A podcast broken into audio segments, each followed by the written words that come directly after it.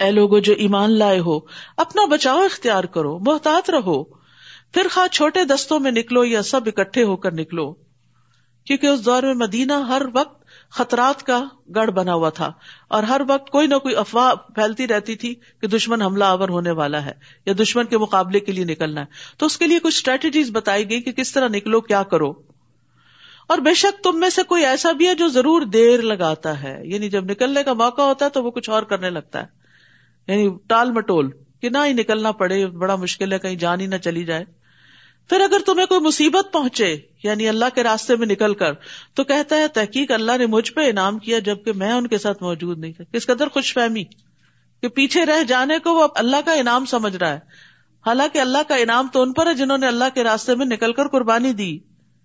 اور البتہ اگر تمہیں اللہ کی طرف سے کوئی فضل پہنچے تو وہ ضرور کہے گا۔ گویا کہ تمہارے اور اس کے درمیان کوئی محبت ہی نہ تھی۔ ہائے افسوس مجھ پر کہ میں بھی ان کے ساتھ ہوتا تو بہت بڑی کامیابی حاصل کرتا۔ مطلب پرست لوگ، مفاد پرست۔ اور یہی مطلب پرستی اور دنیا کی محبت منافقت کو جنم دیتی ہے کہ ہر وقت صرف وہ کام کرنا جس میں فائدہ ہو۔ اور نیکی کی خاطر اللہ کی اطاعت میں کوئی رسک لینے کے لیے تیاری نہ ہونا۔ بس چاہیے کہ اللہ کے راستے میں لڑے وہ لوگ جو دنیا کی زندگی آخرت کے بدلے میں بیچ ڈالتے ہیں۔ اور جو کوئی اللہ کے راستے میں لڑے، پھر وہ قتل کر دیا جائے یا غالب آ جائے، تو ان قریب ہم اسے اجر عظیم عطا کریں گے۔ اور کیا ہے تمہیں کہ تم اللہ کے راستے میں نہیں لڑتے؟ حالانکہ مردوں، عورتوں اور بچوں میں سے جو کمزور ہیں یعنی جو مکہ میں پیچھے رہ گئے، وہ کہتے ہیں، اے ہمارے رب، ہمیں اس بستی سے نکال جس کے رہنے والے ظالم ہیں۔ اور ہمارے لیے اپنے پاس سے کوئی مددگار بنا دے۔ وہ لوگ جو ایمان لائے، وہ اللہ کے راستے میں جنگ کرتے ہیں۔ اور وہ لوگ جنہوں نے کفر کیا، وہ تاغت کے راستے میں جنگ کرتے ہیں۔ یعنی ان کے مقاصد کچھ اور ہوتے۔ مومن صرف اللہ کے راستے میں ہی لڑتا ہے۔ بس تم شیتان کے دوستوں سے جنگ کرو۔ بے شک شیتان کی چال بہت کمزور ہے۔ کیا آپ نے دیکھا نہیں ان لوگوں کی طرف؟ جنہیں کہا گیا تھا کہ اپنے ہاتھوں کو لڑائی سے روکے رکھو۔ یعنی جب مسلمان مکہ میں تھے، کمزور تھے تو ان کو بدلا لینے سے روک دیا گیا تھا، حالانکہ ان پہ بہت ظلم و ستم ہو رہے تھے۔ اور اس وقت کیا حکم تھا؟ اور نماز قائم کرو اور زکوٰۃ ادا کرو۔ یعنی عبادات بجا لاؤ، تمہارے اندر اسٹرینتھ پیدا ہوگی۔ مدینہ میں آ کر تو جب ان پر جنگ کرنا فرض کیا گیا، تب ان میں سے ایک گروہ لوگوں سے اس طرح ڈر رہا تھا جیسے اللہ سے ڈرتے ہیں۔ تبھی کمزوری ہے انسان کی۔ جنگ سے، موت سے، ان چیزوں سے ڈر لگتا ہے۔ یا اس سے بھی زیادہ سخت ڈرنا۔ اور انہوں نے کہا، اے ہمارے رب تو نے ہم پر جنگ کرنا کیوں فرض کر دیا؟ تو نے ہمیں ایک قریب کی مدت تک مہلت کیوں نہ دی؟ ابھی بھی ہم اتنے تیار نہیں ہیں، کیونکہ مدینہ پہنچتے ہی آپ کو معلوم ہے، دوسرے سال تو جنگ بدر ہوئی، تیسرے سال عہد ہوئی، پھر اس کے بعد احزاب ہوئی، اوپر نیچے مسلمان جو تھے وہ حالت جنگ میں ہی تھے۔ تو یہاں ان کو تیار کیا جا رہا ہے کہ تم اپنا دفاع کرنے کے قابل ہو جاؤ اب۔ کہہ دیجیے دنیا کا فائدہ بہت تھوڑا ہے۔ اور آخرت اس کے لیے بہتر ہے جو تقوا اختیار کرے اور تم دھاگے برابر بھی ظلم نہ کیے جاؤ گے۔ یاد رکھیے، دنیا جتنی بھی مل جائے، قارون کے خزانے بھی ہوں، تو آخرت کے مقابلے میں بہت تھوڑی ہے۔ کاش یہ بات ہمیں سمجھ آ جائے۔ اس لیے ہم کسی بھی نیک عمل کا بدلا دنیا میں چاہنے کی بجائے آخرت میں چاہنے لگے اور اگر دنیا میں کوئی چیز کسی نیک کام کی عوض نہیں بھی ملتی، تو بھی اسی طرح خوش ہو جیسے کوئی چیز ملنے پہ انسان خوش ہوتا ہے۔ رسول اللہ صلی اللہ علیہ وسلم نے فرمایا، مجھے دنیا سے کیا؟ میری اور دنیا کی مثال تو اس سوار کی سی ہے جو تھوڑی دیر سایہ لینے کے لیے کسی درخت کے نیچے رکا، پھر اسے چھوڑ کر چل پڑا۔ لیکن انسانوں کی کمزوری ہے نا انسٹنٹ ریوارڈ چاہتے ہیں انسٹنٹ گریٹیفیکیشن چاہتے ہیں۔ ذرا سا کوئی کام کرے، چاہتے ہیں بس لوگ ہمارا شکریہ ادا کریں، تعریفیں کریں، تب ہم آگے بڑھیں گے۔ اور اس کے بغیر کام کرنے کو تیار نہیں ہوتے، تو یہ چیز انسان کی ترقی کے راستے میں بہت بڑی رکاوٹ ہے۔ تو اسلام نے جو آخرت فضر چھوڑا، اسے کہا، یہاں تو تم دوڑ لگائے رکھو۔ آگے جو منزل پہ پہنچو گے سب کچھ تمہیں پورا پورا دے دیا جائے گا۔ تو اس لیے کبھی بھی لوگوں سے تعریف چاہنے کے لیے انتظار میں نہ رہے اور اپنے نیکی کے کام کو روکے نہیں، کرتے چلے جائیں، کرتے چلے جائیں، جس کے لیے کر رہے آپ کا اجر اس کے ذمہ ہے اور وہ اپنا ذمہ خوب نبھائے گا۔ اینما تکون یدرک کم الموت؟ جہاں کہیں بھی تم ہوگے، موت تمہیں پالے گی۔ یعنی دنیا میں ہمیشہ نہیں رہ سکتے۔ موت کی جگہ مقرر ہے، وہ اپنی جگہ پر خود ہی آ جائے گی۔ تم جہاں چاہو بھاگو، بھاگ کے بچ نہیں سکتے۔ اگرچہ تم مضبوط قلعوں میں ہی کیوں نہ ہو۔ کہیں بھی جا کے چھپو، نہیں چھپ سکتے۔ فرشتے ہر چیز میں داخل ہو جاتے ہیں اور جان لے لیتے ہیں۔ اور اگر انہیں کوئی بھلائی پہنچتی ہے، تو وہ کہتے ہیں یہ اللہ کی طرف سے ہے۔ اور اگر انہیں کوئی برائی پہنچتی ہے، تو کہتے ہیں یہ آپ کی طرف سے ہے۔ کہہ دیجیے سب کچھ اللہ کی طرف سے ہے۔ تو ان لوگوں کو کیا ہے کہ وہ بات سمجھ ہی نہیں پاتے۔ آپ کو جو بھی کوئی بھلائی پہنچتی ہے، وہ اللہ کی طرف سے ہے۔ اور جو کوئی برائی پہنچتی ہے، تو آپ کے نفس کی طرف سے ہے۔ اور ہم نے آپ کو لوگوں کے لیے رسول بنا کر بھیجا ہے۔ اور کافی ہے اللہ گواہ۔ یعنی اللہ کی گواہی یا اللہ کا گواہ ہونا کافی ہے۔ جس نے رسول کی اطاعت کی، تو در حقیقت اس نے اللہ کی اطاعت کی۔ اور جس نے منہ موڑ لیا، تو ہم نے آپ کو ان پر نگران بنا کر نہیں بھیجا۔ اور وہ کہتے ہیں، اطاعت کریں گے۔ پھر جب وہ آپ کے پاس سے نکلتے ہیں، تو ان میں سے ایک گروہ رات کو اس کے برخلاف مشورہ کرتا ہے، جو آپ کہتے ہیں۔ یعنی یہاں کچھ منافقین کا کردار واضح کیا گیا ہے کہ نبی صلی اللہ علیہ وسلم کے ساتھ مشورے میں شریک ہو جاتے اور جب الگ ہوتے تو رات میں منافق کٹھے ہو کر اس میٹنگ میں کی ہوئی باتوں کے خلاف کچھ اور چیزیں تجویز کرنے لگتے اور اس طرح مسلمانوں کے اندر ایک افراتفری پیدا کرتے اور اللہ لکھ رہا ہے جو وہ رات کو مشورہ کرتے ہیں۔ یاد رکھیے المجالس سب امانا مجلس سے امانت ہوتی۔ یہ حکم صرف آپ کے دور تک کے لیے نہیں ہے۔ آج بھی اگر خیر کے کسی کام پر آپ جمع ہوئے اور شورا ہے آپ کی، باہم مشورہ کر رہے ہیں، ایک دوسرے کو کنسلٹ کر رہے ہیں، کسی معاملے میں پھر اسی میٹنگ کے اندر کسی نتیجے پہ پہنچ جاتے ہیں۔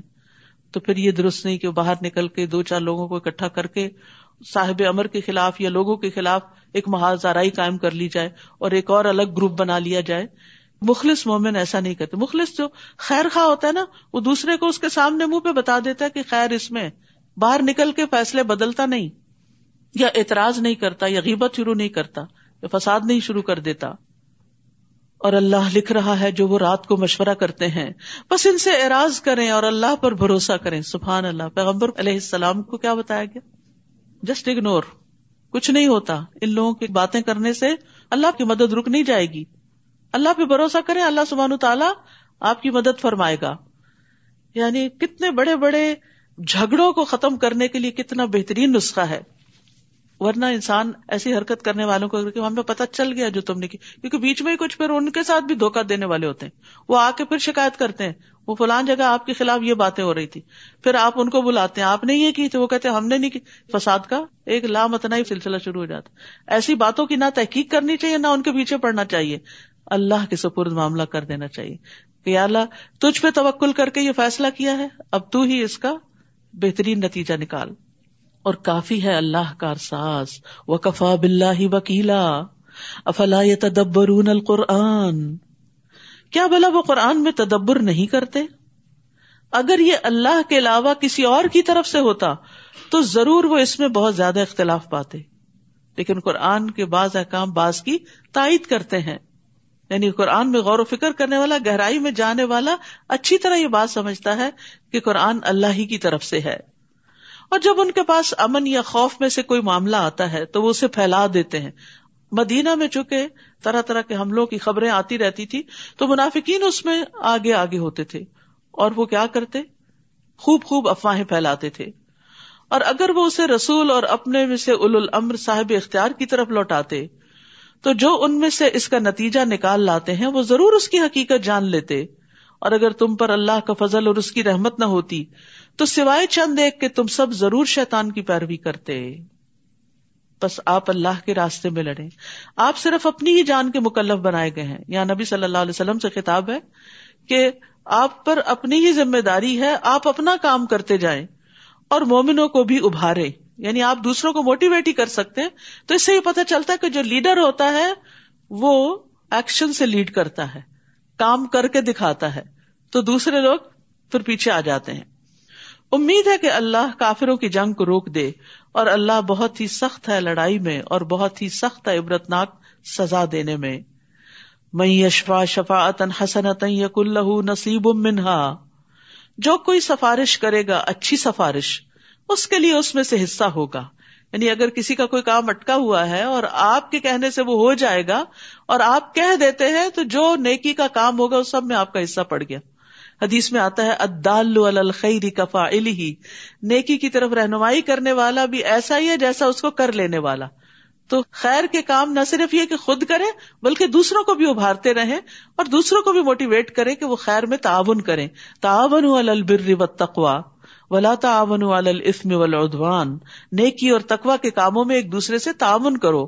اور ولا تعاون الاسم گناہ کے کام والعدوان اور زیادتی کے کاموں میں ایک دوسرے کا ساتھ نہ دو، بلکہ ایک دوسرے کو روکو اگر کوئی کسی کے اوپر زیادتی کر رہا ہے۔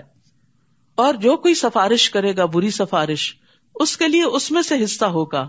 اور اللہ ہر چیز پر نگران ہے۔ تو اچھی سفارش سے لوگوں کے کام بن جاتے ہیں، لوگوں کے بیچ میں صلاح ہو جاتی ہے۔ اور بری سفارش چغل خوری جیسا عمل ہوتا ہے اور اس سے فسادات پھیلتے ہیں۔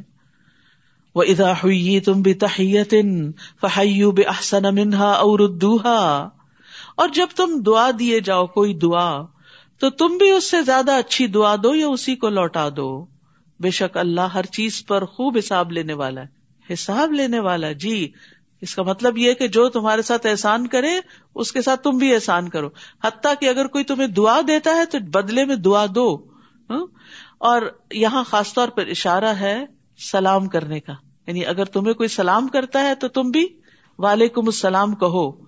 یاد رکھیے، سلام پھیلانا سلامتی ہے۔ آپ نے فرمایا، سلام پھیلاؤ، تم سلامت رہو گے۔ بڑے بڑے جھگڑوں، فتنوں سے بچ جاؤ گے۔ گھر کی زندگی کے اندر بھی اگر گھر والے شوہر بیوی کو صبح اٹھ کے، بیوی شوہر کو، بچوں کو، سب ایک دوسرے کو سلام کرتے ہیں، جب گھر سے نکلتے ہیں، سلام کر کے جاتے ہیں، واپس آتے ہیں، سلام کرتے ہیں، تو گھر کی فضا میں خوشی پیدا ہو جاتی ہے اور سب دعائیں دیتے اور لیتے ہوئے جا رہے ہوتے ہیں۔ تو اس سے انسان کے اندر سلامتی بھی آتی ہے۔ سلام جو ہے یہ مغفرت کو واجب کرنے والا عمل ہے۔ نیکیوں کا باعث ہے۔ یعنی صرف السلام علیکم کہنے سے دس نیکیاں و رحمت اللہ کہنے سے بیس و برکات کہنے سے تیس۔ اور آپس میں محبت بڑھانے کا ذریعہ ہے۔ جہاں آپ محبتوں کی کمی دیکھتے ہیں، اس نسخے کو پلے باندھ لے۔ سلام کی کسرت کر دے، محبت پیدا ہو جائے گی۔ کیونکہ کمیونیکیشن شروع ہو جاتی ہے نا۔ رسول اللہ صلی اللہ علیہ وسلم نے فرمایا، تم جنت میں داخل نہیں ہو سکو گے۔ جب تک ایمان نہ لاؤ، اور تم ایمان نہیں لا سکتے، جب تک آپس میں محبت نہ کرو۔ کیا میں تمہیں ایسی بات نہ بتا دوں کہ جب تم اس پر عمل کرو گے، تو تمہارے درمیان محبت پیدا ہو جائے گی۔ جن ہسبینڈ وائف کے بیچ میں اختلاف ہے، لڑائی جھگڑا ہے، اور ایک دوسرے کی شکل نہیں دیکھنا چاہتے، وہ سلام شروع کر دیں۔ کیونکہ سلام ہی تو ختم ہوتا ہے تو فساد اور بڑھ جاتے ہیں۔ تو آپس میں سلام کو عام کرو عام کرو، زیادہ سے زیادہ کرو۔ اور سب سے بڑا بکیل وہ ہے جو سلام میں بخل کرتا ہو۔ پھر فرمایا، اللہ لا الہ الا ہو، لیجمعنکم الى یوم القیامت لا ریب فیہ، ومن اصدق من اللہ حدیثا۔ اللہ، نہیں کوئی حقیقی معبود، مگر وہی۔ وہ ضرور تمہیں قیامت کے دن کی طرف جمع کرے گا، جس میں کوئی شک نہیں۔ اللہ اکبر۔ ہم سب کشاں کشاں قدم بقدم اپنی موت کی طرف بڑھتے ہوئے آخرت کی طرف بڑھ رہے ہیں، جس میں سے کوئی بھی بچ نہیں سکتا۔ اور اللہ سے بڑھ کر بات میں کون زیادہ سچا ہے؟ یعنی یہ سب سے سچی بات ہے۔ اس پہ یقین کر لو، اس کی تیاری کر لو۔ تو کیا ہے تمہیں مسلمانوں کے منافقوں کے بارے میں تم دو گروہ ہو گئے ہو؟ جبکہ اللہ نے انہیں ان کی کمائی کے سبب الٹا پھیر دیا ہے۔ یعنی گناہ جو ہے وہ انسان کو اور مصیبت میں مبتلا کرتے ہیں۔ کیا تم چاہتے ہو کہ تم انہیں ہدایت دو جنہیں اللہ نے گمراہ کر دیا، جن کے دل ٹیڑھے ہو گئے؟ اور جسے اللہ گمراہ کر دے، تو تم ہرگز اس کے لیے کوئی راستہ نہ پاؤ گے۔ وہ دل سے چاہتے ہیں کہ کاش تم بھی کفر کرو، جیسا انہوں نے کفر کیا۔ پھر تم سب برابر ہو جاؤ، لہٰذا تم ان میں سے کسی کو دوست نہ بناؤ۔ یہاں تک کہ وہ اللہ کے راستے میں ہجرت کر جائیں۔ پھر اگر وہ منہ موڑ جائیں تو جہاں کہیں بھی تم انہیں پاؤ، انہیں پکڑو اور انہیں قتل کرو، اور تم ان میں سے کسی کو دوست اور مددگار نہ بناؤ۔ سوائے ان لوگوں کے جو ایسی قوم سے جا ملتے ہیں کہ تمہارے اور ان کے درمیان معاہدہ ہو چکا ہے۔ یا وہ تمہارے پاس اس حال میں آتے ہیں کہ تم سے لڑنے اور اپنی قوم سے لڑنے میں ان کے سینے تنگ ہوتے ہیں۔ اور اگر اللہ چاہتا تو ضرور انہیں تم پر مسلط کر دیتا۔ پھر وہ ضرور تم سے لڑتے۔ پھر اگر وہ تم سے کنارہ کشی کریں۔ اور تم سے لڑائی نہ کریں اور تمہاری طرف صلاح کا پیغام بھیجیں تو اللہ نے تمہارے لیے ان پر لڑائی مسلط کرنے کا کوئی راستہ نہیں بنایا نہیں خواہ مخواہ جنگ نہیں کرو گے ان سے۔ اگر وہ تم سے نہیں لڑتے تو تم بھی نہیں لڑو گے۔ ستجدون آخرین، ان قریب تم کچھ اور لوگوں کو بھی پاؤ گے جو چاہتے ہیں کہ تم سے امن میں رہیں اور اپنی قوم سے بھی امن میں رہیں، وہ کسی سے بھی نہیں لڑنا چاہتے۔ مگر جب کبھی وہ فتنے کی طرف لوٹائے جاتے ہیں تو اس میں الٹا دیے جاتے ہیں یعنی کود پڑتے ہیں اس میں۔ پھر اگر وہ تم سے کنارہ کشی نہ کریں اور تمہاری طرف سلو کا پیغام نہ ڈالیں اور تم سے اپنے ہاتھوں کو نہ روکے تو انہیں پکڑو اور جہاں کہیں تم انہیں پاؤ قتل کرو۔ اور یہی وہ لوگ ہیں جن پر ہم نے تمہارے لیے واضح غلبہ رکھا ہے۔ اور کسی مومن کے لیے یہ جائز نہیں کہ وہ کسی دوسرے مومن کو قتل کر دے، مگر غلطی سے یعنی مومن مومن کی جان نہیں لے سکتا۔ اور جو کوئی کسی مومن کو غلطی سے قتل کرے تو ایک مومن غلام کو آزاد کرنا ہے اور دیت ادا کرنا ہے۔ پہلا اللہ کا حق ہے، دوسرا بندوں کا حق ہے۔ اور جو اس کے وارثوں کے سپرد کی جائے گی یعنی مقتول کے وارثوں کو وہ دیت ملے گی۔ مگر یہ کہ وہ معاف کر دیں، صدقہ کر دیں یعنی دیت نہ لیں۔ اور اگر وہ مقتول ایسی قوم میں سے ہو جو تمہاری دشمن ہے، جبکہ وہ خود مومن بھی تھا تو صرف ایک مومن گردن کو آزاد کرنا ہے۔ اور اگر وہ ایسی قوم میں سے ہو کہ تمہارے اور اس کے درمیان معاہدہ ہے، تو دیت اس کے وارثوں کے سپرد کی جائے گی۔ اور ایک مومن غلام کو آزاد کرنا ہے۔ پھر جو کوئی غلام نہ پائے، تو اس کے ذمے دو ماہ کے مسلسل روزے رکھنا ہے۔ یہ غلطی سے قتل کرنے کا کفارہ ہے۔ معافی کی صورت ہے۔ کیونکہ اب لونڈی غلام تو ہے نہیں۔ تو دو مہینے کے مسلسل روزے اگر بیچ میں ایک چھوڑا، دوبارہ سے پھر گنتی شروع ہوگی۔ نمبر ون سے شروع ہوگا پھر معاملہ۔ یعنی مومن کی جان کی حرمت بہت زیادہ ہے۔ بہت بڑی قیمت ہے اللہ کی نگاہ میں۔ یہ اللہ کی طرف سے توبہ کرنے کا طریقہ ہے اور اللہ بہت علم والا، خوب حکمت والا ہے۔ اور جو کوئی کسی مومن کو جان بوجھ کر قتل کر دے، تو اس کا بدلہ جہنم ہے۔ استغفر اللہ۔ کتنی بڑی بات ہے یہ۔ اور اب دوسروں کی جان لینا بائیں ہاتھ کا کھیل بن گیا ہے۔ قتل کرنے کے نت نئے طریقے ایجاد کر لیے گئے ہیں۔ اور بعض اوقات چھوٹی چھوٹی باتوں پر قتل کر دیا جاتا ہے لوگوں کو۔ اور اس میں نہ دیکھا جاتا کوئی معصوم بچہ ہے، کوئی عورت ہے، کوئی بوڑھا ہے، کوئی جوان ہے۔ یعنی انسانی جان بہت ارزا ہو گئی۔ فرمایا، جو کسی مومن کو جان بوجھ کر قتل کرے گا تو اس کا بدلہ جہنم ہے، جس میں وہ ہمیشہ رہنے والا ہے۔ اور اللہ اس پر غزب ناک ہوا۔ سوچیے جس پر اللہ تعالیٰ غصے ہو جائے، پھر اس کے لیے کون سی پناہ گاہ ہوگی؟ اور اس پر لانت کی، اور اس نے اس کے لیے بہت بڑا عذاب تیار کر رکھا ہے۔ رسول اللہ صلی اللہ علیہ وسلم نے فرمایا، ایک مسلمان کی ہر چیز دوسرے مسلمان پر حرام ہے۔ اس کا خون، اس کا مال، اس کی عزت و آبرو۔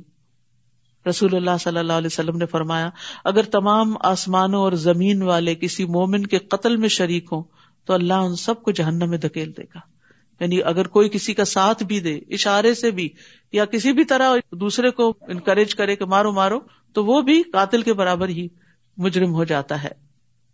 یاد رکھیے، یہ تو عمومی قتل کی بات ہے اور ایک قتل وہ ہے جو عورتیں کرتی ہیں، پیٹ کے بچے۔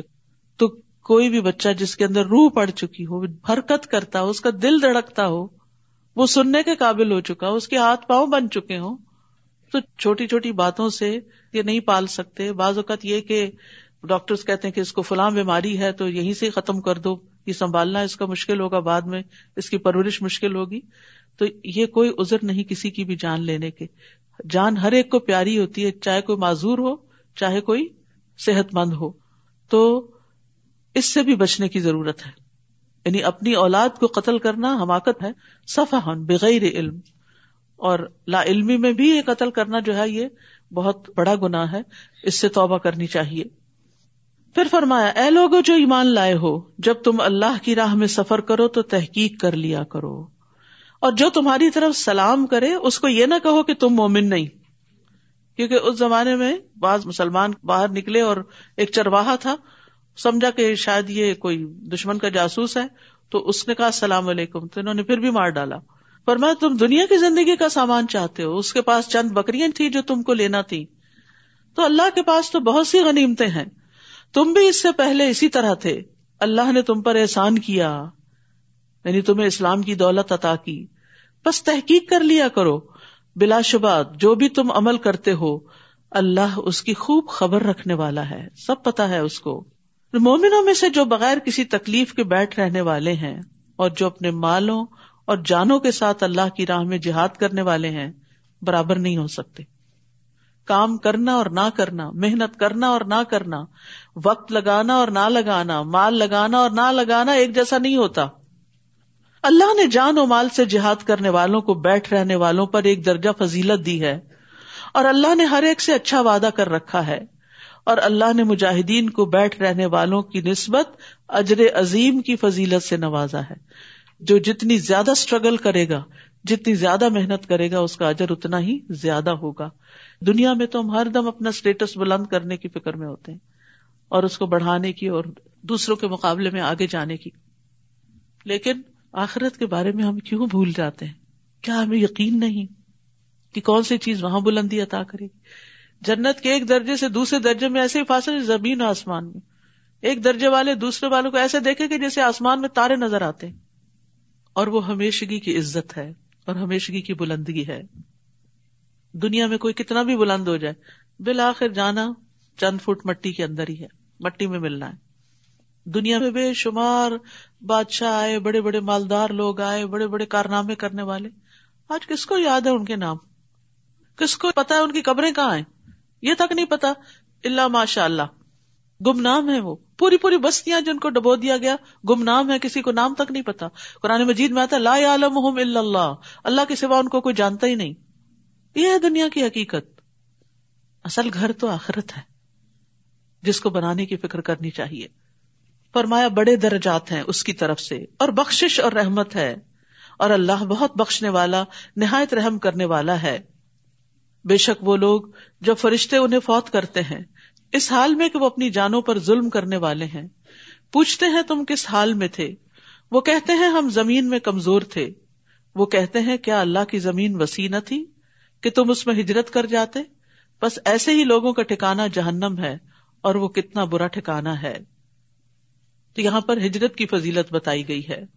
ایک تو وہ ہجرت بڑی ہجرت تھی جو نبی صلی اللہ علیہ وسلم کے زمانے میں ہوئی، لیکن باقی لوگوں کی ہجرت کیا ہے؟ نبی صلی اللہ علیہ وسلم نے فرمایا ول مہاجر من حجر امان اللہ انہ اور مہاجر وہ ہے جو اللہ کی منع کی ہوئی چیزوں کو چھوڑ دے۔ ایک اور جگہ پر آتا ہے، آپ سے پوچھا گیا، کون سی ہجرت افضل ہے؟ آپ نے فرمایا، ایسے شخص کی جو اللہ کے حرام کردہ امور کو چھوڑ دے، غلط زندگی کو چھوڑ دے، غلط کاموں کو چھوڑ دے۔ ہجرت ہوتا ہے چھوڑنا، ان چیزوں کو چھوڑ کر اپنا ماحول بدل دے، اپنا کام بدل دے، اپنی عادتوں کو بدل دے، یہ سب ہجرت میں شمار ہوتی ہیں۔ سوائے ان مردوں، عورتوں اور بچوں کے جو بے بس ہیں یعنی جو مکہ میں رہ گئے، جو ہجرت نہیں کر سکتے تھے، جو کوئی تدبیر کرنے کی طاقت نہیں رکھتے اور نہ وہ کوئی راستہ پاتے ہیں۔ بس یہی وہ لوگ ہیں۔ امید ہے کہ اللہ ان سے درگزر کرے گا۔ اور اللہ بہت معاف کرنے والا ہے، بہت بخشنے والا ہے۔ اور جو کوئی اللہ کے راستے میں ہجرت کرے گا، وہ زمین میں جائے پناہ اور بہت سی وسط پائے گا۔ اور جو اپنے گھر سے اللہ اور اس کے رسول کی طرف ہجرت کرتے ہوئے نکلا، پھر اسے موت آ گئی۔ تو یقیناً اس کا اجر اللہ کے ذمہ ہو گیا۔ اور اللہ بہت بخشنے والا، نہایت رحم کرنے والا ہے۔ اور جب تم زمین میں سفر کرو، تو تم پر کوئی گناہ نہیں کہ تم نماز میں قصر کر لو۔ اگر تمہیں خوف ہو کہ کافر تمہیں ستائیں گے۔ یعنی خوف کی حالت میں خاص طور پر، لیکن اس کے بعد جب خوف کی حالت ختم بھی ہو گئی تو جنگ کے علاوہ بھی جو عام امن والا سفر ہے، اس میں بھی نماز کو آدھا کرنے کی اجازت ہے، رخصت ہے۔ فرمایا، ان الکافرین کان الکم ادب مبینہ یقیناً کافر تمہارے کھلے دشمن ہیں۔ تو یہاں کثر نماز کی مشروعیت کا ذکر ہے۔ حضرت عائشہ کہتی کہ جب اللہ نے نماز فرض کی، تو وہ دو رکت فرض تھی۔ یعنی ابتدا میں نماز تھی، دو رکت یعنی کسر والی۔ پھر ہزر کی صورت میں اسے مکمل کر دیا، چار کر دیا اور سفر کی نماز کو پہلے فریضے پہ قائم رکھا۔ یہ اللہ کی طرف سے ایک صدقہ ہے جسے قبول کرنا چاہیے۔ نبی صلی اللہ علیہ وسلم سفر میں روزہ رکھتے بھی تھے اور چھوڑ بھی دیتے تھے اور دو رکت نماز پڑھتے تھے اور اس کو چھوڑتے نہیں تھے۔ یعنی فرض کی دو رکتوں سے زیادہ نہیں پڑھتے تھے، مغرب کے تین ہی ہوتے ہیں اور وطر بھی ہوتے ہیں۔ ایک اور سوال کے جواب میں نبی صلی اللہ علیہ وسلم نے اپنے تمام سفروں میں نماز کسر کی ہے۔ اور آپ سے کبھی یہ ثابت نہیں ہوا کہ آپ نے سفر میں مکمل نماز ادا کی چاہے وہ جنگ کا سفر تھا یا امن کا سفر تھا، حج کا سفر تھا یا عمرے کا تھا۔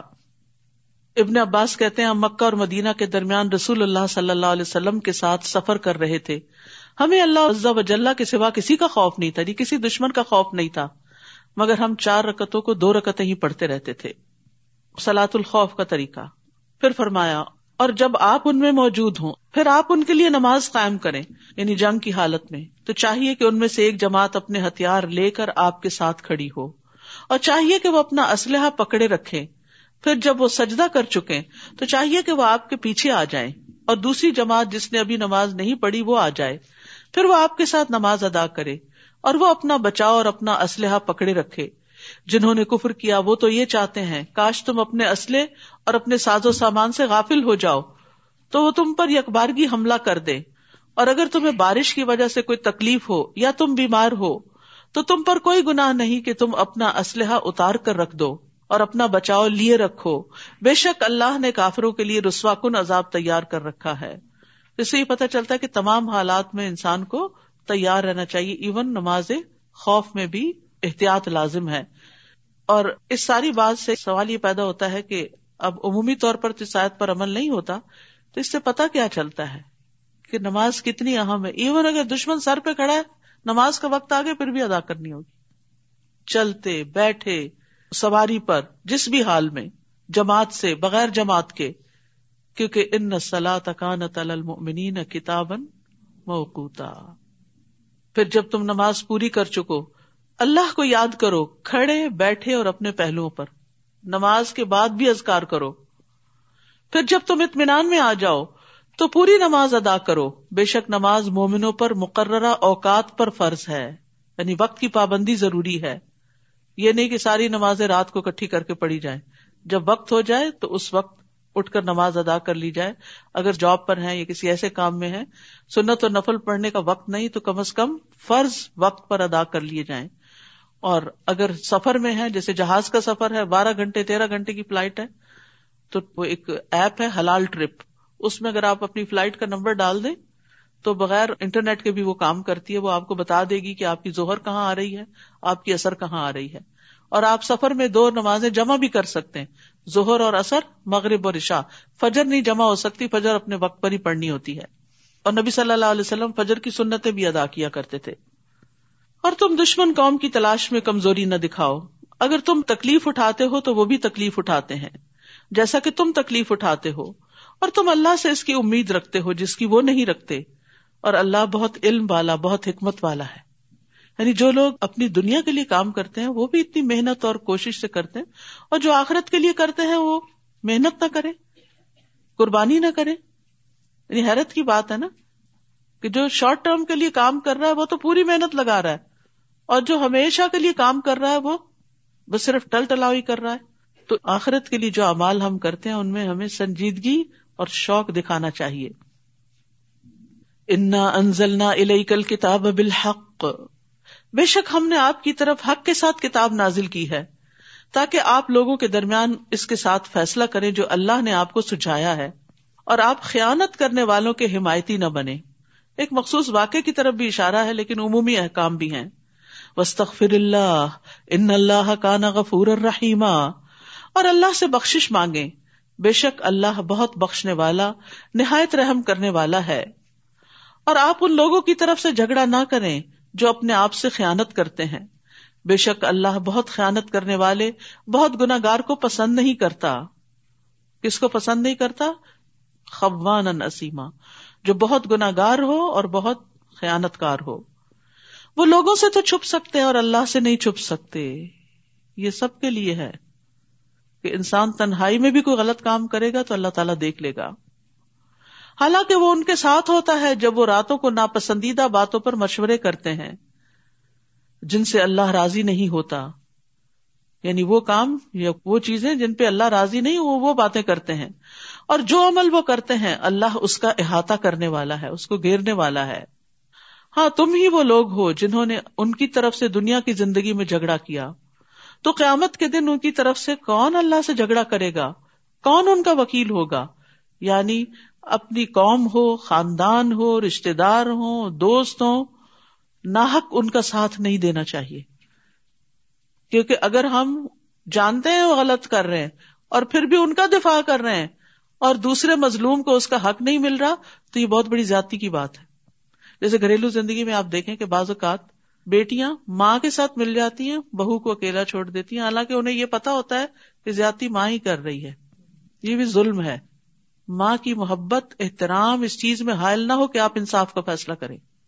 انسان کو ہمیشہ انصاف کی بات کرنی چاہیے، چاہے دوسری طرف اپنا کتنا ہی عزیز اور پیارا کیوں نہ ہو۔ لیکن افسوس کے ساتھ یہ کہنا پڑتا ہے کہ بعض اوقات مائیں اپنے بچوں کی غلطی کو نہیں دیکھتی، سارا الزام دوسروں پہ در دیتی، اور دوسروں کو ہی مجرم قرار دے دیتے۔ تو اس لیے کبھی بھی اپنے پیاروں کا دفاع آخرت میں کام نہیں آئے گا۔ بات انسان کرے تو انصاف والی، انصاف والے قیامت کے دن نور کے ممبروں پر ہوں گے۔